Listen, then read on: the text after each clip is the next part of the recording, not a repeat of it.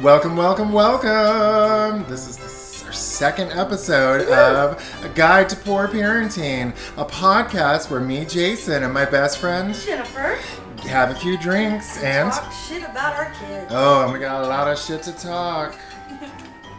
Well, welcome back, Jennifer. How did you feel that first episode went? I think it went good.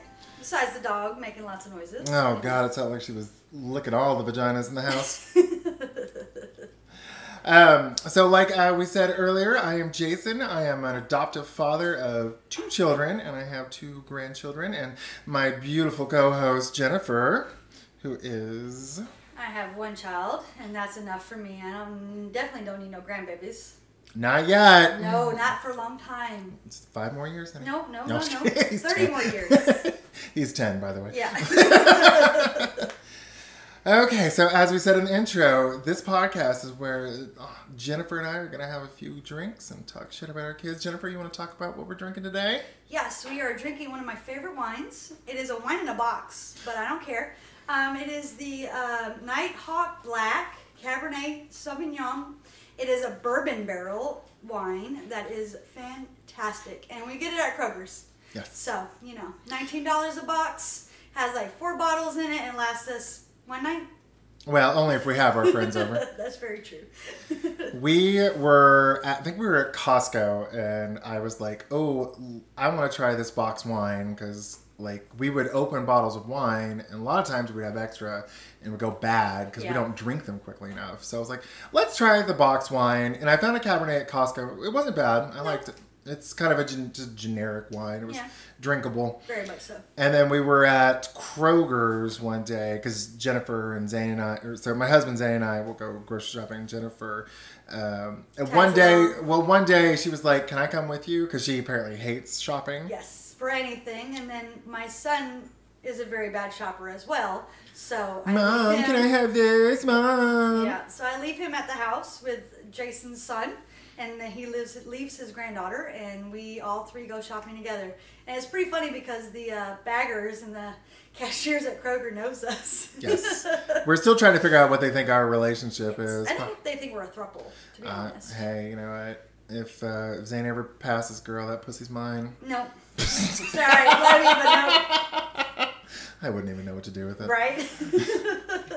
So I want to have a quick little sippy poo of my wine because I'm feeling it. Yes. Well, we are doing back-to-back episodes, so we have our Jennifer, whiskey before. Don't ruin the movie magic of podcasting. Well, I mean, they need to know that you're a little tipsy right now, so you know. Yes. So for our listening audience, we tend to record multiple episodes in a row. So some episodes we're stone cold sober at the beginning, and since I am a 6'3", 250-pound lightweight by the beginning of the second podcast, I'm usually a little tipsy, and we were enjoying some very fabulous whiskey the last episode. Yes, we were.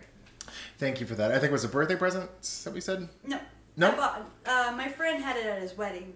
Oh, okay. It's only sold in Tennessee, so I had another friend pick it up since she lives in Tennessee, and she brought it to me. Nice. And it's really good. It's Gideon's Whiskey, and it's really good. I like it. It was. A lot. And we had probably about 3. Well, I don't know. I was very generous poor that first one, so my husband was setting up photos for the Instagram and poured a very healthy pour of the bourbon barrel wine, and I was like, honey, not where people are around. Well, he just wanted to get my glass. I stole it from your house. It has fuck your fears on it, and that just became my glass. That's true. I don't know why. I just took it and was like, it's mine. I think did you buy it or no, it was yours, I just took it and said, this is my glass. Yeah. We got it at Home Goods. Come on, unpaid sponsorships. All right, so this is episode 2 of A Guide to Poor Parenting. And this time, so the first couple episodes we decided we would Just to give our listening audience, the friends of the pod, a little background on Jennifer and I's journey into podcasting. Yes, well, that as well, since it's our second episode. But to parenthood is what you were trying to say. Thank you, my dear. So last time we talked about Jennifer's hectic and slightly insane path into parenthood with her adorable 10-year-old son, Wesley. Sometimes. Occasionally. So this time, we're going to be talking about... your journey. I know. Me and my beautiful husband, who's hovering around Jennifer's backside. And annoying me immensely because he knows I don't like anyone behind me. So we're going to talk about y'all's journey into parenthood today. We spoke a little bit about you guys getting married and about the kids and such, but I know you want to give a little bit more in depth, since the first one was a little bit more about me. So now it's your turn to talk. Yay. Yeah, so Zane and I met in 2012, I think it was. Yeah, definitely 2012. That's actually the exact same time we started my job, my current job. And I think even then we were talking about children and wanting children. And so I knew right away that like it was going to be something we were going to pursue. Mm-hmm. And then we got married in 2015. Well, we had a ceremony in 2015, but it wasn't legal yet. Right. And then in 2018, we went back to New Orleans where we had our original ceremony. And our dear friend Jennifer accompanied us. Yay. And witnessed our legal nuptials. And my dear friend Michael married us and did a great job. Yeah, I thought so. Yeah. And we did on the roof of the Four Seasons, I think. Yeah. We just snuck in, took the elevator. Yeah. The 12 of us snuck into the hotel, took the elevator to the top floor. We're under some covered patio or deck or something like that. Yeah. Just rained. Yeah. Yeah, it was very nice. It was lovely. Very pretty view, and we could hear everything, and we were all together, and then we went to eat at that bougie restaurant. Very bougie. And then a few people got a little schnockered. Which ones? Oh, and was it David? Yeah, David. Well, it's always David. David and Jason. Oh well, they were already schnockered before you even got to the restaurant, I imagine, because they like to. They can drink. Yes, and hopefully we'll have David on the podcast soon. That would be very fun. David is always fun when he gets a little tipsy. But Amanda got a little tipsy, didn't she? Not as tipsy as she did on the first round. Well, she had the kids with her this time. Yeah, but remember we were walking down Bourbon Street and she was having a good old time, feeling some type of way. So I was taking care of the oldest of the kids. Yeah, Nicholas. Poor Amanda. She, at our first the ceremony back in 2015, she was sick, and so she was taking steroids to deal with the whatever it was. And it did not agree with the alcohol. And so she was puking her brains out. Aww. And I had to get a rickshaw. Like, everybody else was like, I'll take her. I'm like, no. She's my friend. I'm going to take her. So Zane and our friends walked back to the hotel. And I took Amanda on a rickshaw back to her hotel, which was on the opposite side of the French Quarter. And then walked the length of the French Quarter, which was nice because it gave me a chance to kind of sober up a little bit. Right, and you're such a good friend to take her. That was very nice of you, especially on your wedding weekend or whatever days it was. Yeah. Well, as much as I love people and I am a social creature, I always need breaks too, where I just need a little quiet time to kind of decompress a tad. That makes sense. Even when I'm around you and our other friends, I'll especially if it's a big crowd, I'll go I'm going to go over here for a moment to decompress, even though I do love crowds. But, and people. Yep. Yeah. And then a couple of years after, a year after we got married, had the ceremony, the first wedding where it wasn't legal, we decided to pursue adoption through the Alabama foster care system. Mm-hmm. And we talked about this before, that we didn't get certified as foster parents. We got certified as pre-adoption placement, I guess, foster parents. I'm not sure. Because you technically foster before you adopt. But the TPR, the termination of parental rights, has already been done. Yeah. So you know that the kid isn't going to be, snatched from you. Like, a technical foster family. Yeah. You know, when you foster that way. But you have to foster before you can adopt, so that you can, you know, get to know the kid, and the kid can get to know you and decide if y'all want to get adopted or not. That's true. I mean, because you both have choice. Yeah. Except Wesley. Wesley had no choice. I'm just kidding. Well, he didn't, because he was under the age of 13. So in Alabama, if they're under the age of 13, they don't have to consent to be adopted. Yeah, but I still asked him. I didn't want to force him to be my kid. You fool. You know? Well, he still decided, and then changed his mind, and then decided, and then changed his mind. You know, like a kid does. Exactly. It's probably why they have the age limit of 13, to be honest. This is true. So we did our, we filled out the horrible amount of paperwork. We did the financial statement. We had to break down all our finances, and we had to go through the questions. Yeah, what I don't remember the form's name, but it was awful. It was like 4 or 5 pages of like just all the conditions and diagnoses that kids in foster care can go through. So we went through, I think when you, last episode, we talked about how you were more concerned about like cruelty to animals. Right. That was one of ours too. And fire was mine. Yeah. We were more concerned though with sexual abuse. Not that we you know, not to victim blame, you know, these kids are suffering trauma that they have no control over. Right. But it is common for children who have been sexually abused to act out sexually sorry, the wines hit me. It is common for kids who have been sexually abused to act out sexually on other kids or make sexual advances towards adults. Right. And so, with you being gay and having 2 dads, you didn't want them to make any false acquisitions to. No. You got close. Yeah, I did. Accusations, I think is the word. Accusations. Yeah. Words are hard. And then with Kalia being in the house. No, she wasn't at the house at the time because this was prior. Yeah, I feel like she's been here forever. We the thing we were worried about was Zane's nieces and nephew. Yeah. Because Zane at the time, Zane's niece was 7, I think, or 6, something like that, and his nephew was 3 or 4.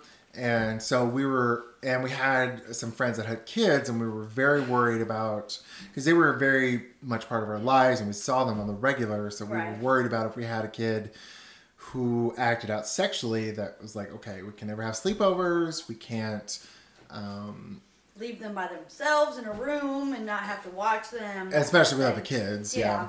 So, and it's terrible. And, you know, it ate me up a bit to admit that, but at the same time, it's like when you do adopt out of the foster care system, you have to have pretty strong ideas of what you're willing to deal with. Right, and what you can handle. Yeah, and that was the kind of the red line for us, just because.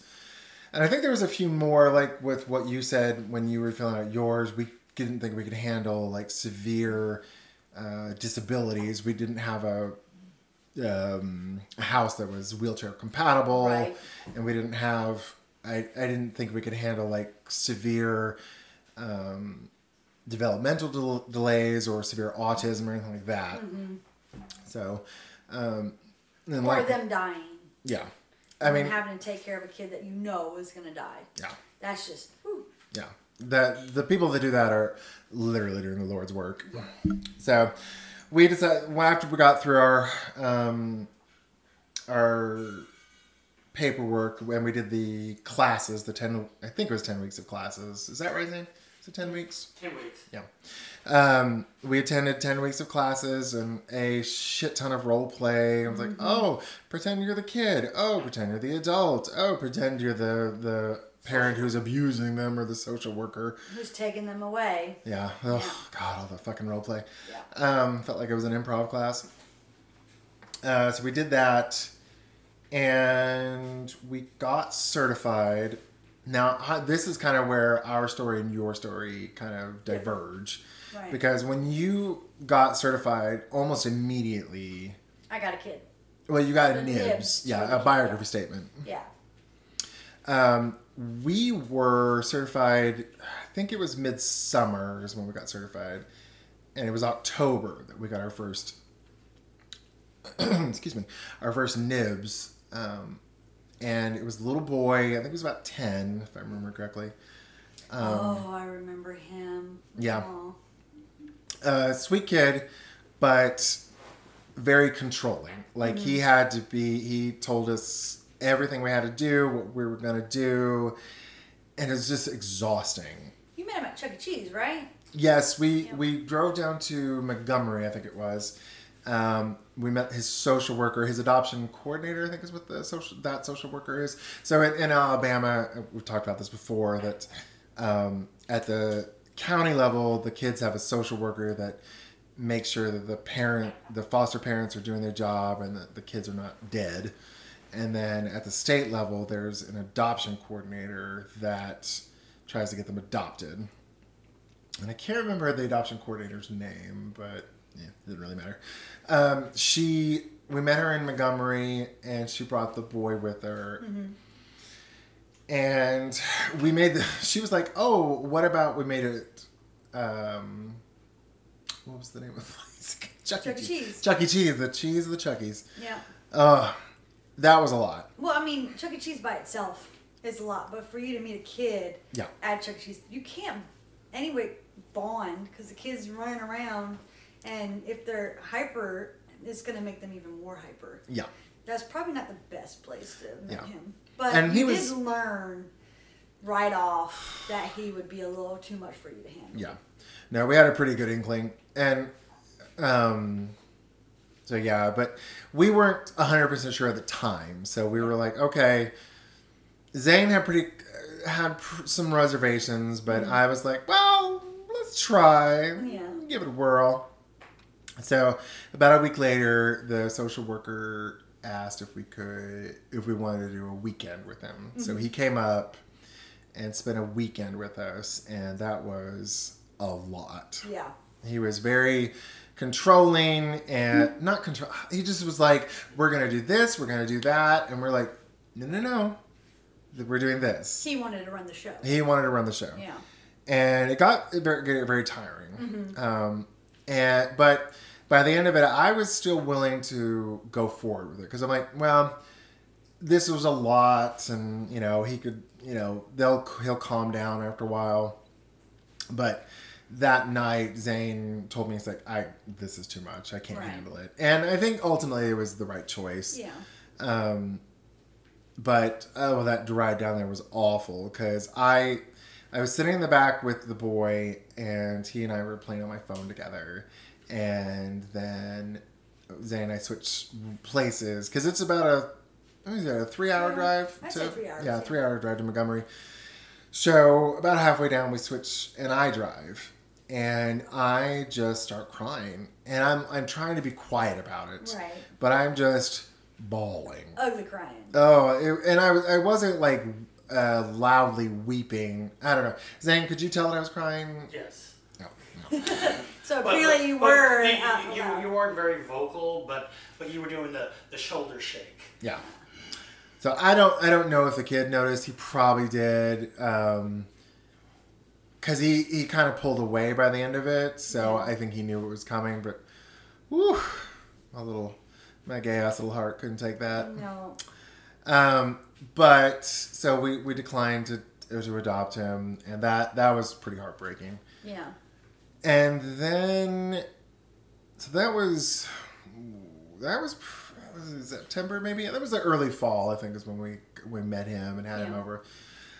And then we didn't get any other matches. And you had to keep asking for them. They kept sending them to me. And then you had to keep asking. Yeah, which was the craziest thing.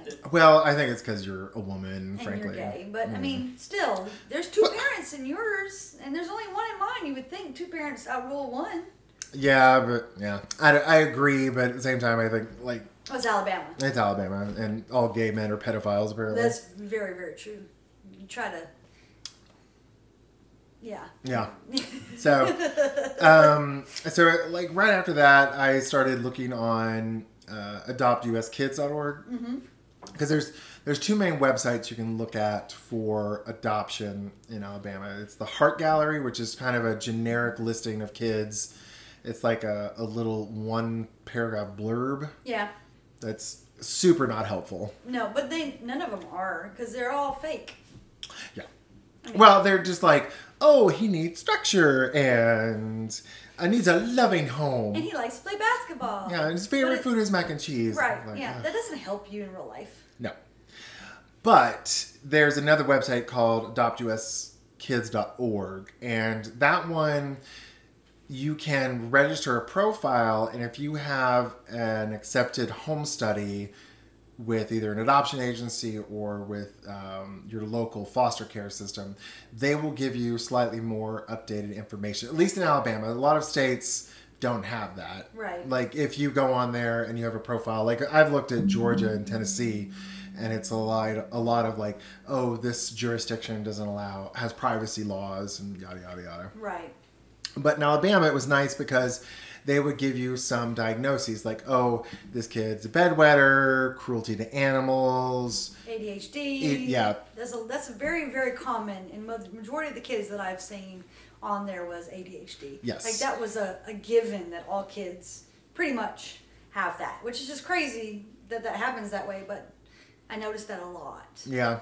Well, I think they told us that it's a result of the trauma. Okay, that makes sense. And then also that oppositional defiant disorder that Wesley has, because he wasn't diagnosed as ADHD or oppositional defiant disorder until I got him diagnosed after I got him.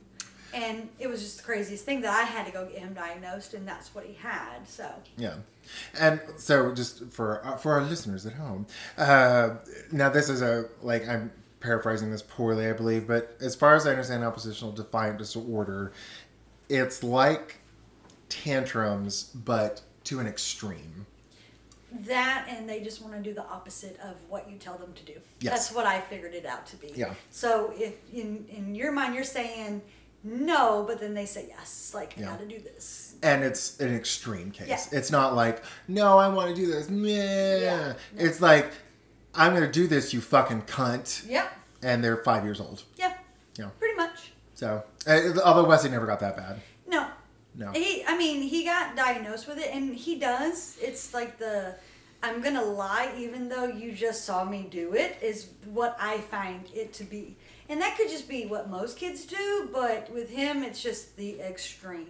Like, you physically watch him do something, and he's like, I didn't do it. Yeah. Dude, I just watched you. Yeah, you did do it. Yeah. So that's how I feel it is in that aspect of having that disorder. It's just he does not want to tell the truth. Yeah. Well, so when I think of oppositional defiant disorder, I think of I am a mentor with Big Brothers Big Sisters, and hopefully later this season we will have the mother of my little on, Miss Gwen. Yeah, she's a spitfire of a lady, and I love her. And I don't know how the hell she's raised twins. Yeah, especially one of they're just been a handful their entire lives, but she's told me that, Matt, when he, especially when he was younger and had a tantrum, it was violent almost. Yeah. Like, he would lay down on the ground and just scream and hit her or like punch holes in walls, even at the age of like 7 or 8. Right. So that's when I think of oppositional defiant disorder. Where were we talking about again? Wow, you were talking about the different things that kids can have. Yes. When they, when you're on the website. Yeah, on the website and what we were doing. And so the AdoptUSKids. Yeah, talking about AdoptUSKids, and then you were talking about that little boy, and then now you're going on to the next kid that you saw. Yeah. So one nice feature of AdoptUSKids is you can actually filter based off how extreme their conditions are. So like, if it's a developmental display, you can do mild, medium, moderate, severe. Right. So we had been searching for kids, and there was always a small list of kids that had not a lot of problems. Right. And so I'd done that search, and there was a boy up for adoption who was 17 years old. No, I think he was 16 at the time. At least he was listed on the website. His name was Justin. And he had this goofy grin, and had this, and he's medium height, skinny black kid with a big old fro. Mm-hmm. And like, at the picture we have of him, at least, or from the website, had this one little orange. It looked like he had dyed it or bleached it poorly. One orange spot in his hair. It was very silly. And I always remember his video from the AdoptUSKids because, you know, like as you said last time, it's very scripted and kind of stupid almost. Reading books and washing dishes. Mm-hmm. Which I don't think he's washed a dish since he's been here. That's not true. He actually will empty and load the dishwasher for us. Okay. Yeah. So, I just never seen it. Yeah. There you go. But I still get tickled with this. He, when in his video or whatever, he said that he's like, yeah, I like reading books like Shakespeare or something like that. And as soon as he moved in with us, I'm like, you were lying, right? He's like, yeah. I was like, I kind of figured. I was like, I have never seen that child read for pleasure in my life. So, but anyway, so I think it was like early October. We went down to Opelika, Auburn area and met him because he was in a group home there. No, he was in foster care there. A real nice late name. Oof, that's the wine. Yeah. This real nice lady down there was his foster mother, real sweet lady. We picked him up. We hung out with him, walked around Auburn campus, which was my husband's alma mater. And he's an Alabama fan. He's an Alabama... Well, he grew up in Tuscaloosa. Right. So... Lies. What do you mean, lies? I'm an Auburn fan. You're talking about... No, Justin's baby. Oh. Our son, dear. Yes. Not you. Oh, I'm sorry. I'm going to whiskey. Oh, okay. So, yeah. Well, everybody's drunk in the house. Apparently. So. Go get some of the kids, too. As we said, it's a guide to poor parenting. Well, here you go. Give the kids whiskey. Put them in bed. Yeah. Hopefully they don't find the weed. Anyway, so we walked around Auburn campus. He seemed pretty calm. He is the quietest person. Oh, my God. You have to force a word out of that boy. Yeah. You have been, like, he's been with us since 2017, and... Only in the last year and a half have you, Miss Jennifer, gotten of like somewhat conversation out of the child. Yeah. I usually have to force it out of him, but lately he's actually asking me things, which is just like, oh, yay, he's talking to me. You know, I'm not trying to be like his best friend or anything like that because that'd be weird. I'm 40 and he's 21. But, you know, just to get a... You're trying to seduce our son? Yes, very much so. But No. No, thank you. He still lives at home with his parents. So that is a big no-no. But yeah, he's a good kid. Yeah. Even though he's been through some stuff, you know. He does not always make the wisest choices. No. But he still has a mind of a 16-year-old, even though he's 21, because the whole foster care system is just it fucks hard on them. Yeah, totally. Yeah. It kind of like when the moment they enter foster care is like. That's where they stay for a good little chunk. Mm-hmm. So we got him. He moved in with us finally. So he did the weekend. And then like 2 days after he came up for the weekend, the social was like, so do you want him to move in? And we're like, I guess. So he moved in a week. We met him one weekend. He came up the next weekend, moved in the weekend after that. Yeah, very, very quickly how this all works. Now, I will say one advantage of adopting a 17-year-old, he was 17 at the time. They do not have to have a lot of supervision. That's true. You don't have to make sure they brush their teeth and go to bed on time. Well, the going to bed on time, yes, sort of. But... the biggest thing we had was making sure he didn't drop out of school. Right. Because I think it was in Alabama, you had to be 17 to withdraw yourself formally. Yeah. And he was ready to. He was so sick of the BS. Well, having to move from school to school is not fun anyways. And then you know you're behind because each school does a different type of curriculum, you know, that goes from one school to another. So when he got to Huntsville, it's like, do I even know what they're talking about? Well, and I mean, I do not mean to speak ill of social workers because I have much respect for them, but his social worker was not my favorite. Oh, yeah. And she had jumped him around quite a bit and really screwed him over and his sister. Yeah. And so he was behind and really pissed off at just the world. And I completely understand. Right, me too. And when we got him, we were like, hey, if you want to withdraw, we understand. Would you give it at least 1 month? Yep. At school, at the school we were zoned for. So he's like, okay. So he went, he did his 1 month, and that was October, early October, mid-October. And he stayed that whole academic year. Yep. I was very proud of him for that. He failed, I think, a class or two. I can't remember. And he did ultimately withdraw the next year. But he made it further than I thought he would have. And that he wanted to when he first got here. So, you know, you guys were somewhat a good influence to try to make him try to stay. I mean, you can't make a kid... Especially when he's 17 and he just came into your life to do, you know, pretty much anything. So for you to be able to get him to finish at least a year was, I commend you on that. We tried. But so he, and I think it was that Christmas we met, he introduced us to his sister. The Christmas after he moved in with us. We hadn't quite adopted him, but he's like, hey, can we stop by Coleman? Because my sister is in a group home there with her daughter, Kalia, and his sister's name was Kishondalyn. We call her Kiki.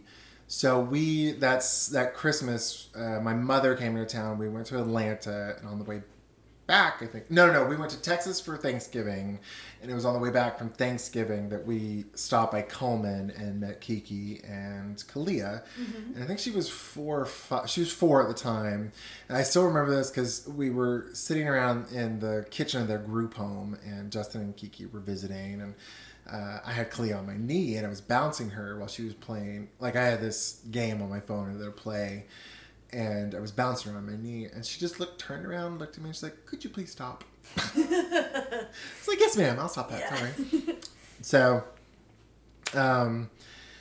So after that, we adopted Justin in March. It was March. It was March, 15th or 18th or something like that, or mid-March. It's not on your anniversary date, was it? It was close, though. Right. And then his birthday was literally the end of the month. So it was like, we got him right before he turned 18. And frankly, I'm kind of glad it happened that way, just because if we had adopted him afterwards, we would have missed out on that tax credit.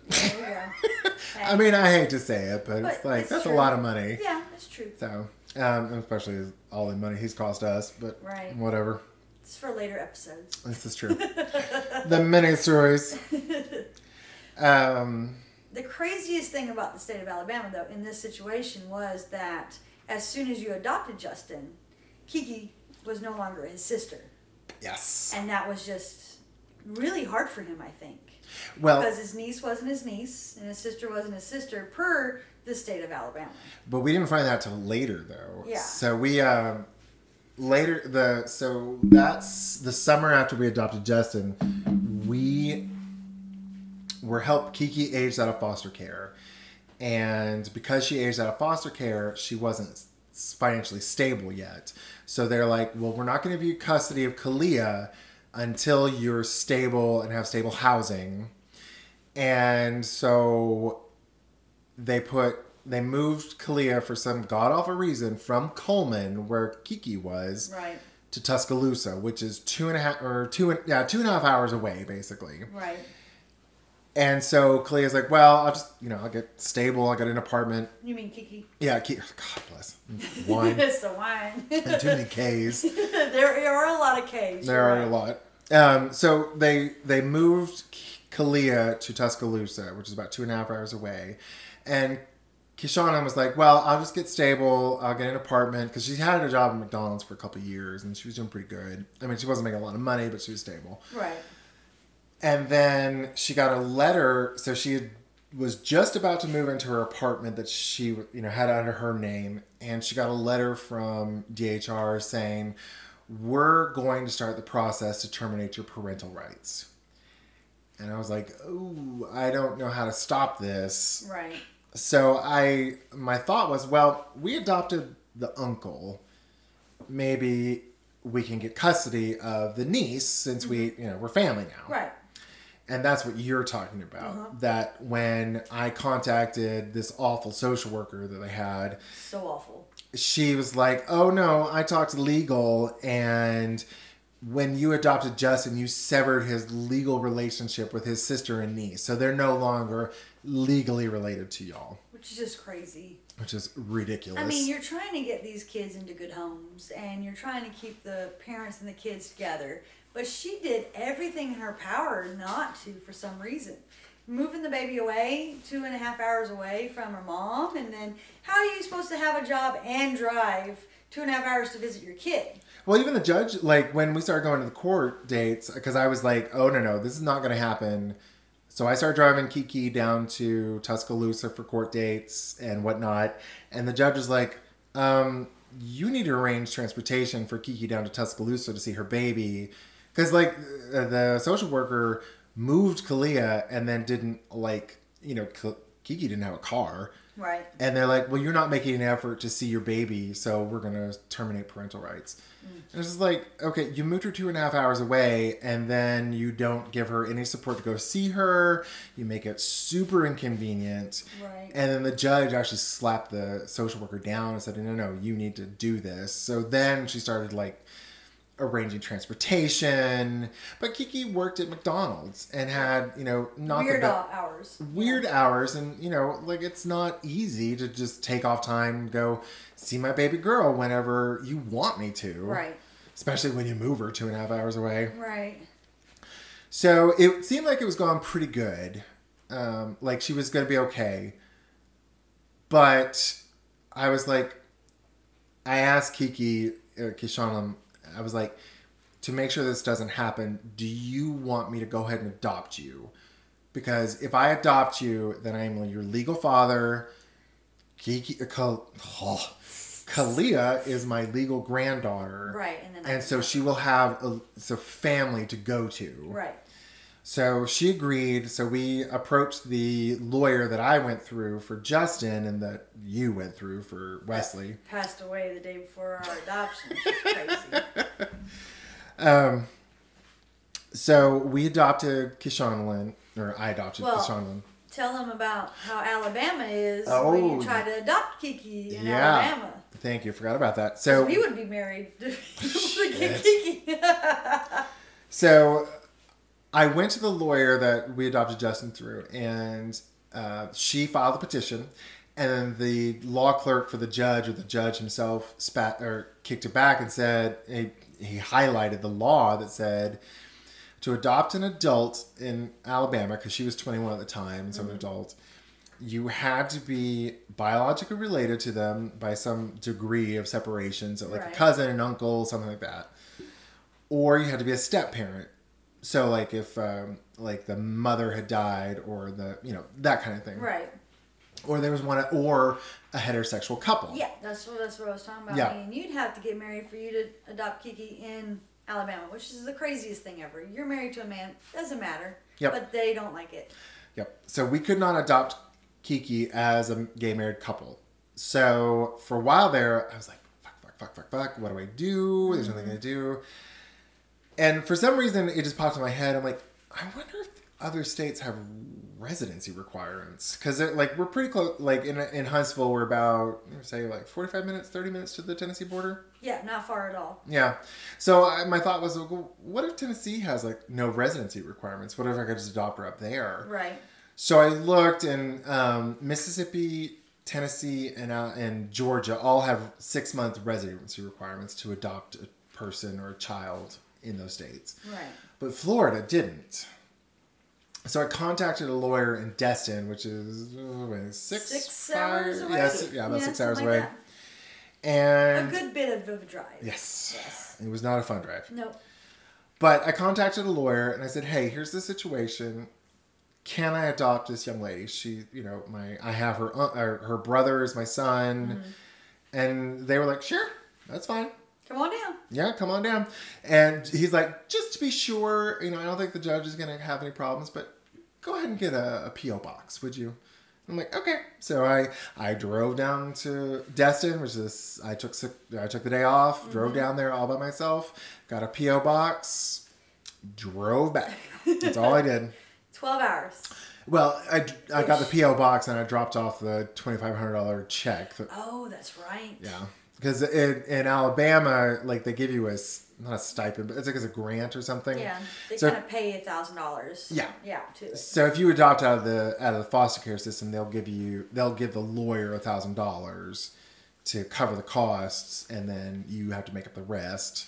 But our lawyer for Wesley and for Justin was really nice, and she just took $1,000 because she liked to do the adoptions because she felt like that was her calling, I think. Goodwill, because she did a lot of divorces, I think, is what she was telling me. Like, she hated to do the bad things, so she was like, I'm going to do adoptions to make me feel better. That's kind of how she put it to me. Oh, okay. So that's why she just did the $1,000, just because she was like, I'm getting paid and I'm doing something nice. Okay. I did not realize that part. Yeah. When we went to her office with her puppy. Oh, that dog was... Princess is her name or something like that? It was Duchess? Oh, yeah, Duchess. Yeah. Yeah, such an adorable dog. And soft. Yes. God, that Wesley dog was soft. Her. Yeah. Every time we came in, she would like jump at the gates and we were like... I was like, can we let her out? Yeah. It's very hyper dog, but so lovely. Yeah, and she would get in the chair and just lick you and just love on you. It was so sweet. Yeah. So, for our listeners at home, my husband is miming that we need to focus, and I am currently giving him the bird. Yes. It's our podcast. Ooh, and he's, I don't know what he's doing. He's pretending you're not going to fist. Yeah. He's pretending to fist me later, but I'm like, no. Mama's clamshell's a little tight. I haven't had no why for that.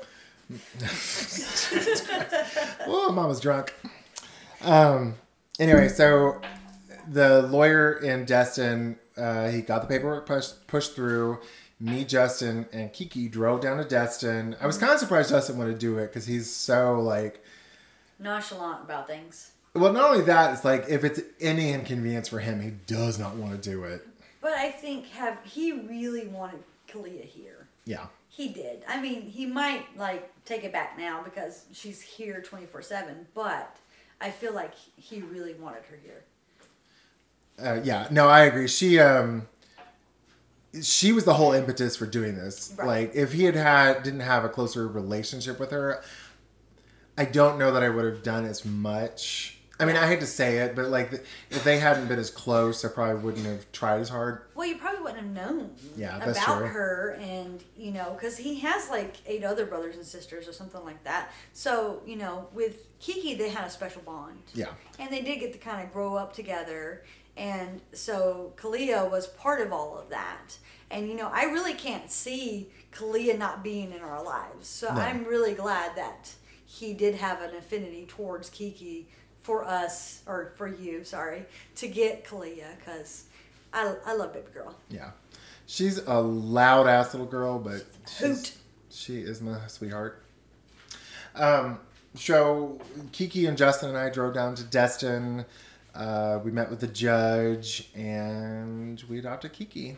And it was very sweet, and I was mildly horrified because we were at the beach and she was like, "Well, I'm gonna get some souvenirs," and she spent like $150 on like crap, and I was just like, "I'm your father. I should say something," but I'm like, "I just adopted you, so I don't really, I don't really have the right to." Can I discipline you already when we just got adopted? I'm like, no, don't spend that money.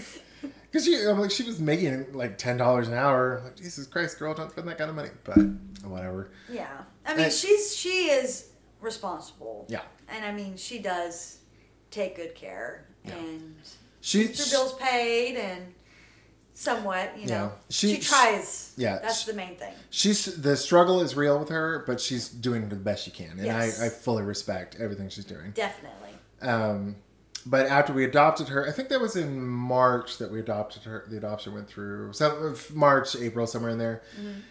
And then we had actually inquired on another kid because I was like, "Oh, we adopted her," and you know, it seemed like her court, the termination of parental rights was not going to happen. Right. Regardless of us adopting her, it just seemed like it was going well and she was doing everything she needed to do.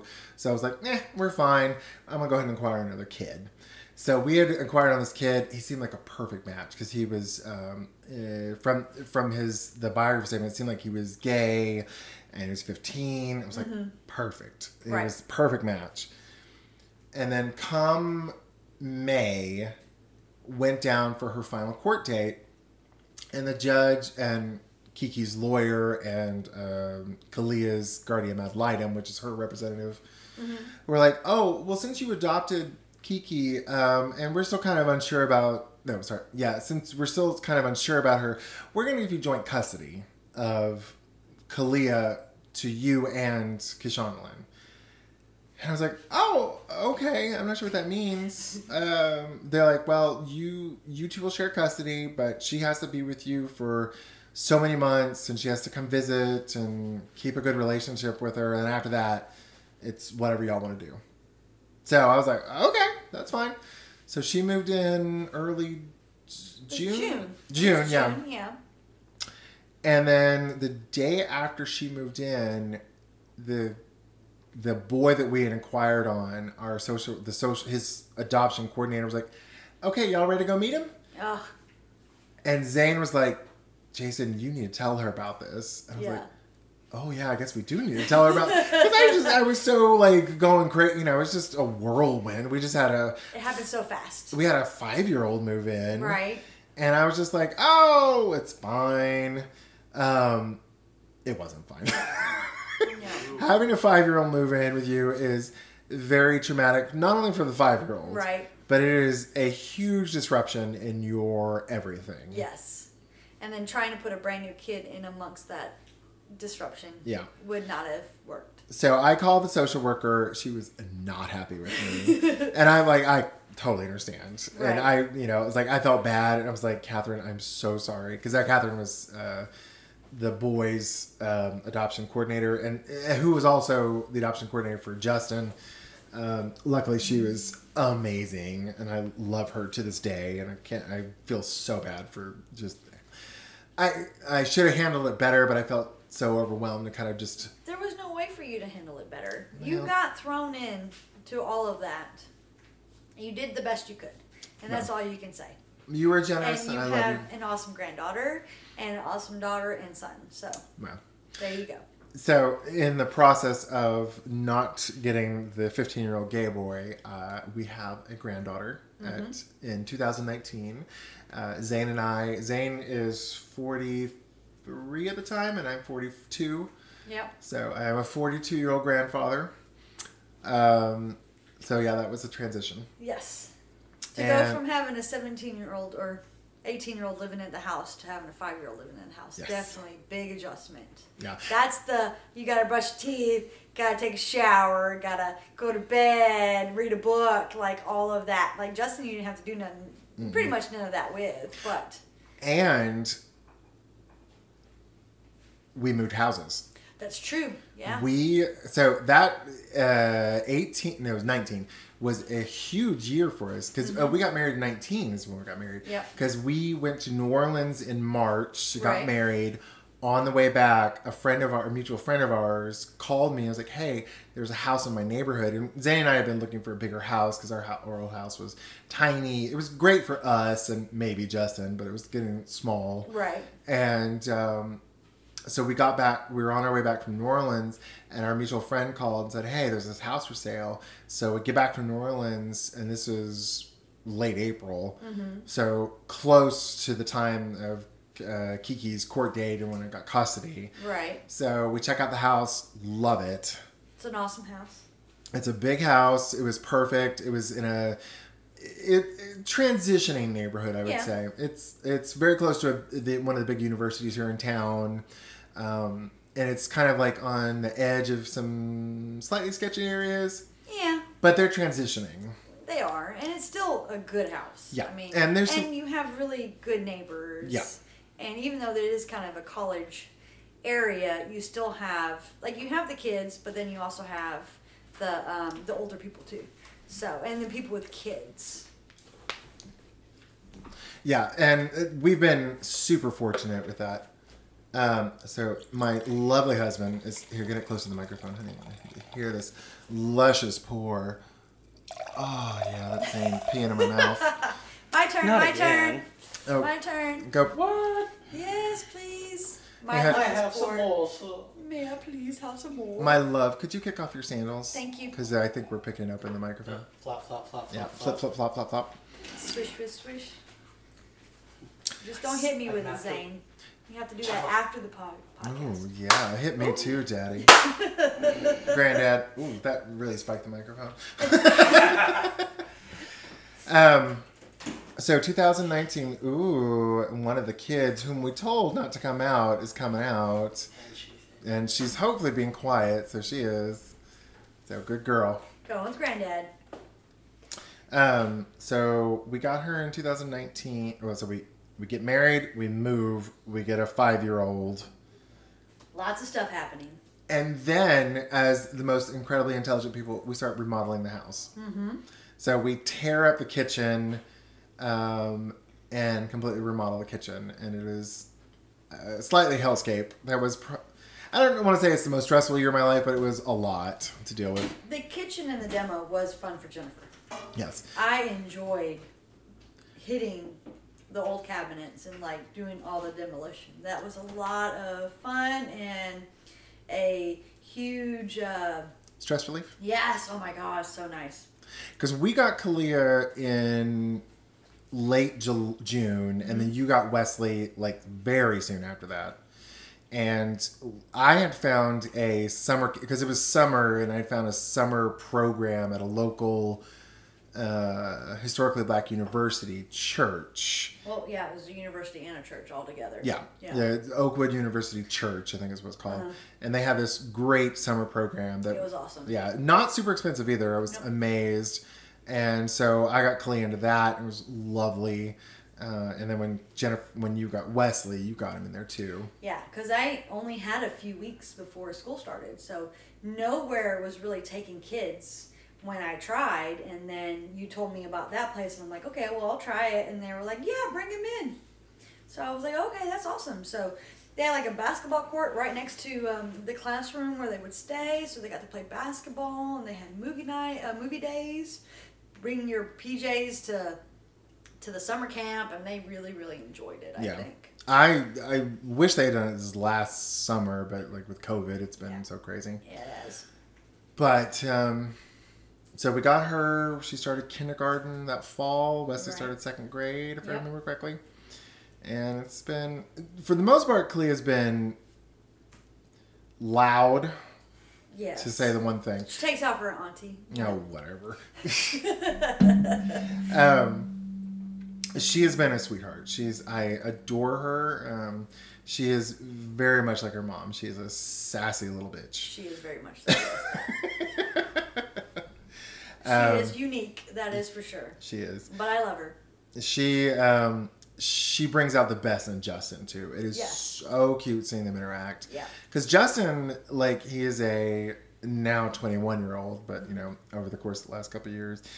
He's a young teenage black boy who desperately does not want to seem uncool and doesn't want to be embarrassed and has the pride of a lion. He's so proud. Yeah. And he's like, she just brings out the soft side of him. It is so cute to interact. And then even with Wesley too, when Wesley's over here and then they're all outside playing basketball, whatever it is, he is very good with the kids. Yeah, he's such a sweetheart. He is. So we have been particularly blessed with our children. And Kishondalyn is a smart, hardworking girl. She is. I have been, she's had her job. She had her job at McDonald's for 3 years, I think. She actually became a manager by the time she left. And then some unfortunate circumstances happened, and she got a job with Subway pretty quickly after that. Right. But then she had Ayanna in the process of all of that. Yes. So newest granddaughter. My newest beautiful granddaughter who is adorable. Yeah, she'll have her first birthday in November and precious as all get out. Love her. So I am a 2-time grandpa at 43, about to be 44. So it has been a whirlwind of parenthood. But you wouldn't change it for anything. I wouldn't. There's some things I would have changed about how I reacted to things. I wish I had handled...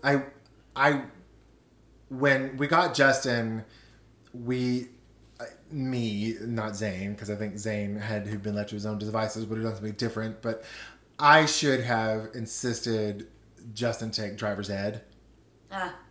And he's like, oh, I've done driving before, right. And he passed the driving test, so I was like, meh, he's fine. Right. And then we were like, you can take the car to 2 hours away. Yeah.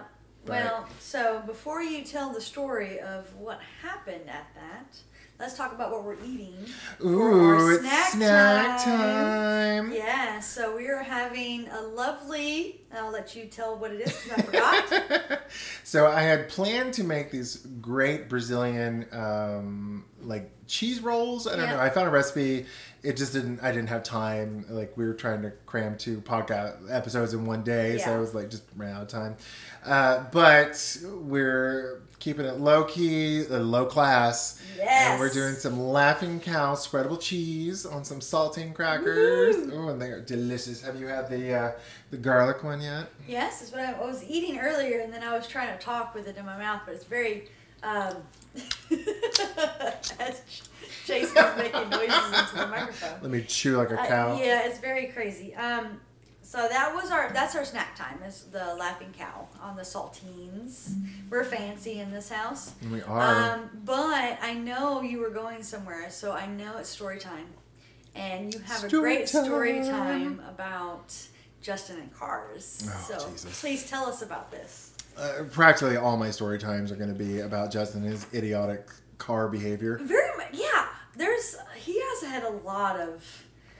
problems with cars and him. Yeah. 3. But, yeah. So tell us what your first story is about Justin and his car. Oh, Lord. All right. So, like I said earlier, I wish we had forced Justin to take driver's ed. Yep. Or some sort of driving course, because he had swore up and down, and I was like, well, he seemed to be okay, and whenever we drove with him, he was fine. Little did I, like you said earlier, or like you said on the last podcast episode, that you are the strict one, I am the loosey-goosey one. So he had his license maybe 4 or 5 months. And we wanted to make sure he maintained his friendships down in Pell City, where his last... group home was, yeah, right? When he was in foster care... The last placement was a group home, and he had several friends there. And we would make sure you maintain them because, it's a big shock to the system to lose everything. Right. Again. Yeah. Yeah, again and again and again. Mm-hmm. So you were trying to keep it somewhat normal for him with his friends down there. And we actually went down there a couple of times with him and met them. And everyone was really nice, and we wanted to make sure he maintained those friendships. So... Was it summer? When did you graduate, Zane? May. So May of 18. So during this time, Zane was in nursing school. He had a pretty long, not long, but a good stretch as an IT professional. Right. He already had a bachelor's, and he was like, I want to go get my nursing degree. I got a new calling. I got a new calling. Right. And it was very supportive. I'm like, okay, cool. So it gets close to Zane's graduation, and Justin, I was like, do you want to go to Zane's graduation? Should have made him. Yeah, should have. Well, he did attend, so there was 2 graduation ceremonies. One was in the College of Nursing, and he did attend that one. Okay. So that's why I kind of felt like he didn't have to attend the big one. The one at the BBC. Yeah, the one that you and I went to and attended. So... I was like, okay, you went to one of them. Even Zane, I think, felt fine. He's like, okay, he went to one. That's cool. Right. He did his familial obligation. Right. I mean, you can only ask a 18-year-old to do so much. Yeah. Or a 19-year-old. Yeah. Something like that. Yeah. So, it gets closer to the big graduation with all the colleges of University of Alabama in Huntsville. Mm-hmm. And Justin asked if he can borrow the car, and we had let him do it before. He'd borrowed the car and gone down to Pell City, no problem. Right. So we're like, okay, yes, you may borrow the car, spend the night, and then come back. Probably not our finest choice, well, but Hindsight 2020. Hindsight 2020. And I think a lot of it too is like I based the decisions on like how I was parented, and admittedly my parents are, if you think I'm loosey goosey, my mother's like, just go do it. It's fine. Man, you want to try that crack? Go ahead. Whatever. Here's a gun. Go run in traffic. You're fine. Here's a gun. Go play in the truck in the cars. Excuse me, audience. I'm eating my lovely saltines with laughing. And drinking his wine. Just what you need is more wine. Yes. This podcast here is brought to you by Laughing Cow. Jeez. Smooth and spreadable. You are too silly. So Justin has a car. He's going to Pell City. So Justin has the car in Pell City, which is about 2 hours away, about? Ish. Yeah. We'll say that. My dearest friend Jennifer and I are having Subway, I think. Nope. No, we were having a sandwich. We were at Jimmy John's. Jimmy John's, that's it. Yeah, because it's real close to the BBC. Yep. So we were downtown at Jimmy John's having a sandwich, waiting for Zane's graduation to start, because it was like 2-ish, I think, something like that. I don't remember times, but yeah. It was lunchtime. Yeah. So we go down, we're having lunch, and I get a call from Justin. And I'm like, what's up, buddy? What's up there, pumpkin? Yeah. I had a car accident. You did what? So apparently, I'm not entirely, I still don't really remember, but he had been either fucking around on his phone or fucking around with his friends. Yeah. Was tailgating someone. They broke on the freeway, I think. And he rear-ended them. Right. I don't think it was... Oh. Let me just say, this is in Zane's car. Yes. Not your car. Yeah. Zane's car, who's about to graduate. Yes. So Zane was incredibly sweet. No more. Yeah. No more. I learned my lesson. Yeah. But he wrote... So the other car and Justin plowed into him pretty much. Now, it wasn't a plow. He hit him and damaged the car in front of them. Okay. But it wasn't the hood wasn't like bent up or anything. It was just like he hit him, but it wasn't like mangled all the pieces. It was still drivable. Yeah. So he gets the ticket for reckless driving, obviously. Right. And frankly, I don't even. He said that his one of the parents from the group home took care of it. I don't know if that's true. My son might have a warrant out for his arrest in Pell City County or whatever city that is. Yeah. So he was like, can you just come get me? And I'm like, no. Zane's graduating. Get your hill home. Yeah. He's like, no, can you get me? I was like, is the car drivable? Yeah. Get your ass home. Right. So he drives home. And we go to the graduation. Millions of pictures of Zane graduating. Yes. And so that was his first of 3 car accidents. And more to tell later on. Oh, Jesus, that boy. So, you know, so if you ever see my son driving on the road, get in a different lane or turn down a different street. Because your life in danger, girl. All right, Miss Jennifer, I think that concludes our second episode. Cheers. I hope our listening audience has enjoyed A Guide to Poor Parenting. Yes. We will see you next time. Yay.